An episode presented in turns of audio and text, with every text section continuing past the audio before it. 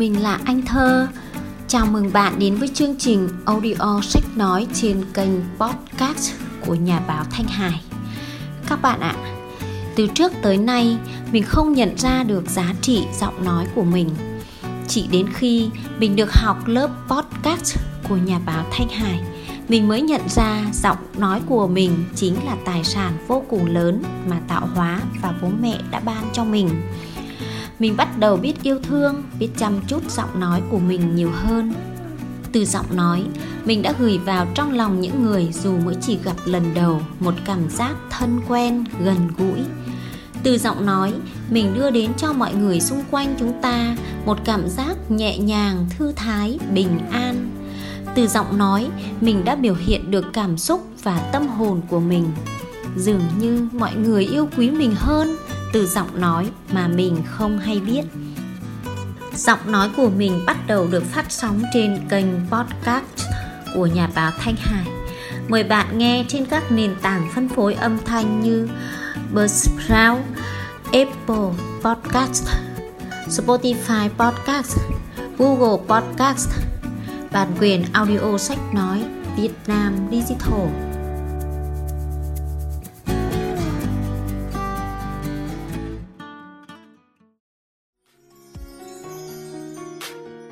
Các bạn ơi, sắp tới ngày hai mươi tháng mười một, Ngày Nhà giáo Việt Nam. Chúng ta tri ân những người thầy đã xuất hiện trong cuộc đời chúng ta, dìu dắt chúng ta đi trong suốt thời ấu thơ cho đến tận bây giờ. Thầy cô cho chúng ta những kiến thức và tình cảm yêu thương trìu mến, chắp cánh cho chúng ta bay cao, bay xa trong bầu trời mơ ước, giúp chúng ta được trở thành những người hội tụ đủ những kiến thức, đạo đức và tâm hồn. Vì thế, hôm nay, Anh Thơ xin mời các bạn lắng nghe vài cảm nhận nhỏ về một người thầy lớn trên kênh podcast của Nhà báo Thanh Hải nhé. Mình muốn trao gửi đến các bạn về hình ảnh người giáo sư, nhà giáo nhân dân Nguyễn Đình Chú, sinh năm một nghìn chín trăm hai mươi chín. Giáo sư, nhà giáo nhân dân Nguyễn Đình Chú, hay gọi ngắn gọn và thân thiết hơn thầy Chú. Thầy là sự ngưỡng vọng của nhiều thế hệ học trò cũng như của ngành giáo dục Việt Nam. Tôi chỉ là một học trò nhỏ trong biết bao nhiêu những học trò đã được thụ giáo thầy. Vì thế, được có mặt trong lễ sinh nhật của thầy, được trực tiếp gửi đến thầy những lời chúc mừng tôn kính, đó thực sự là một vinh dự và hạnh phúc của tôi. Tuy nhiên, thổ lộ trực tiếp những tình cảm của mình trước một người mà mình thực lòng yêu quý, kính trọng và với tôi luôn là một khó khăn, và tôi tin rằng đây cũng là tâm trạng chung của nhiều người. Một phần vì không phải thực lòng yêu quý thì việc nói ra nhiều khi là không còn cần thiết nữa. Cũng tựa như chúng ta đang sống mà không cần phải cáo thị rằng mình đang sống. Phần khác, có những chuyện, những tình cảm mà dù cố gắng cách mấy, ngôn ngữ không thể nói hết được. Ngôn ngữ trong những cảnh huống như thế luôn cho thấy những giới hạn của nó.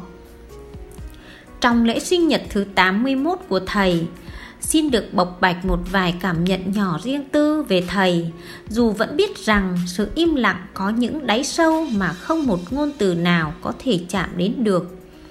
Với tôi, thầy Chú luôn là một ân sư.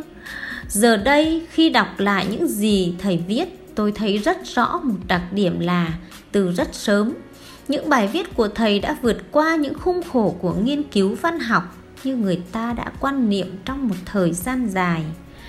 Từ rất sớm, thầy đã bận tâm đến khía cạnh của văn hóa trong trước tác của Phan Bội Châu, Hồ Chí Minh và mở rộng hơn là bối cảnh văn hóa của đời sống văn học.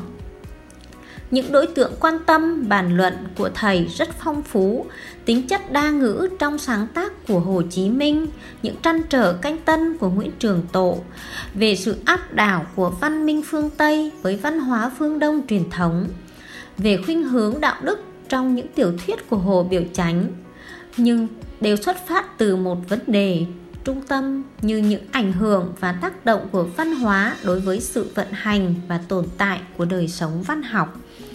Có thể nói, giáo sư Nguyễn Đình Chú là một trong không nhiều những nhà nghiên cứu Việt Nam đã sớm trực giác được vai trò của văn hóa trong việc nhận diện và cắt nghĩa về những hiện tượng văn học.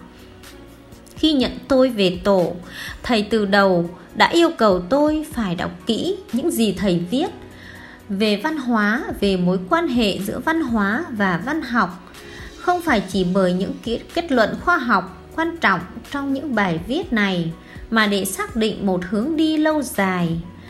Dù có rất nhiều hạn chế về năng lực và điều kiện làm việc, nhưng tôi đã cố gắng thực hiện yêu cầu đó, và càng đi càng thấy biết ơn sự chỉ dẫn của thầy. Những gợi mở, động viên và phản biện từ thầy qua những bài viết và những cuộc trò chuyện đã từng bước giúp tôi ngày một hình dung rõ hơn về công việc mà mình theo đuổi. Từ những khởi đầu ấy, tôi đã tìm và gặp thêm những người thầy mới, cả ngoài đời và trong sách vở. Từ thầy Chú, tôi hiểu rằng ân sư không phải là người thầy duy nhất, nhưng là người giúp học trò của mình tìm đặt và có được sự tự tin cần thiết để bước những bước chân trên con đường khoa học. Được có một ân sư như thế trong đời quả thật là một may mắn của số phận. Nhưng không phải riêng tôi mới được hưởng sự may mắn ấy. Từ những câu chuyện mà các thầy cô, anh chị trong tổ bộ môn kể lại, từ những học viên đã từng được thụ giáo thầy, tôi cũng biết đến thật nhiều những người thầy đã cưu mang, tận tâm nâng đỡ, chỉ dạy. Có người tôi biết tên như anh Tôn Thất Dũng, anh Nguyễn Công Lý, anh Nguyễn Thanh Sơn, chị Nguyễn Thị Nương. Có người tôi chỉ biết đến qua những câu chuyện mà danh tính của họ thật xa xôi, những câu chuyện được lưu giữ và truyền qua các thế hệ như mình, minh chứng về tấm lòng của một người thầy trọn đời tận tâm với học trò.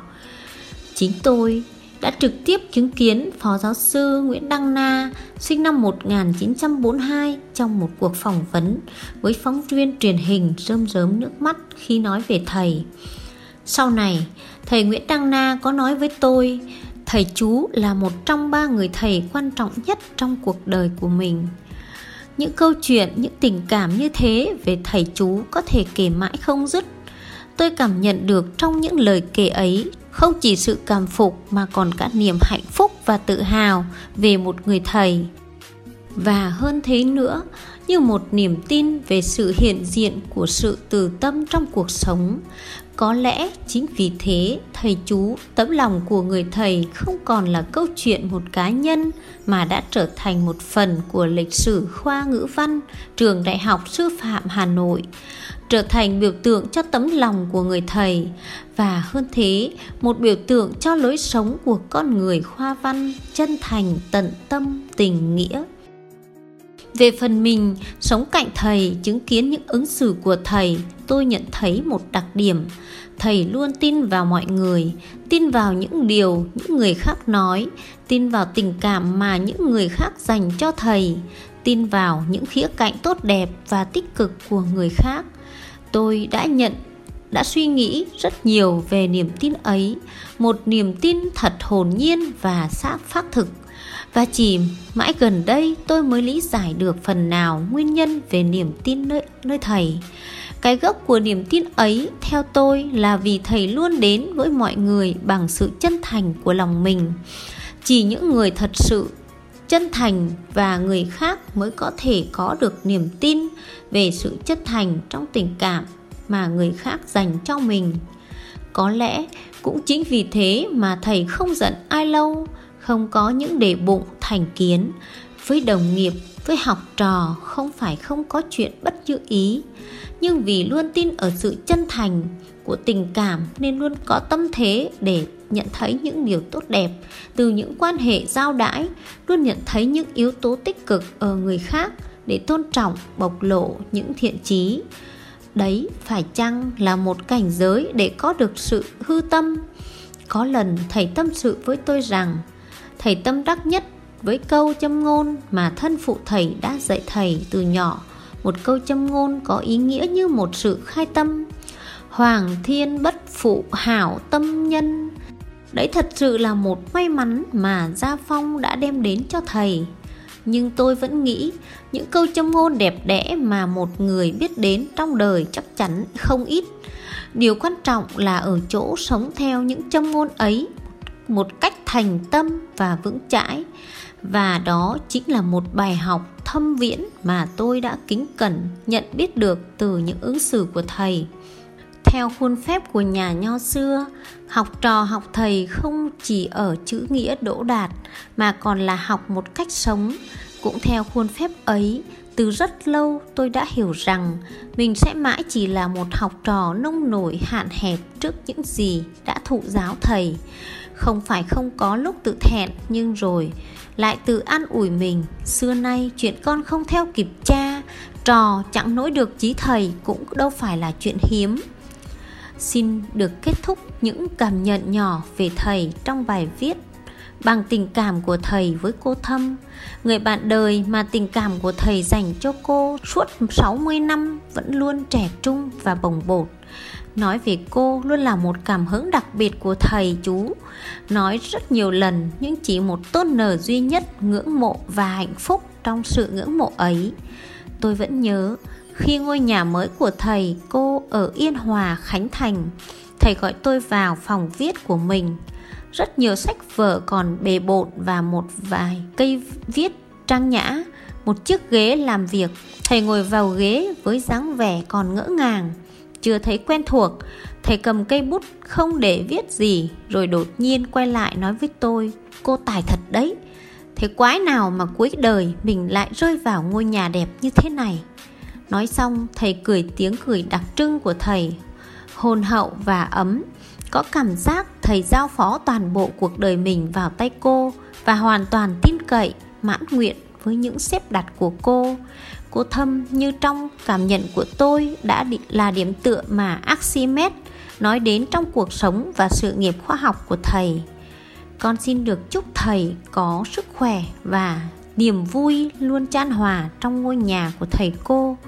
Và con tin rằng đó cũng là trong mong ước của bộ môn văn học Việt Nam hiện đại, của khoa ngữ văn, của tất cả những thế hệ môn sinh đã có vinh dự được học tập, sống và làm việc bên thầy.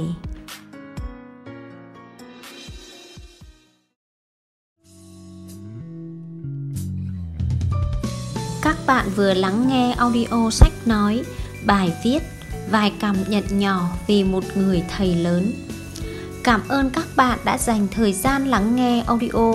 Xin chúc bạn ngày mới bình an. Mời bạn tải file audio này để nghe lại hoặc chia sẻ file audio này đến những người quen của bạn. Bạn nhớ đăng ký follow kênh podcast của Nhà báo Thanh Hải trên nền tảng âm thanh như Buzzsprout, Apple Podcast, Spotify Podcast, Google Podcast. Anh Thơ xin chào tạm biệt và hẹn gặp lại.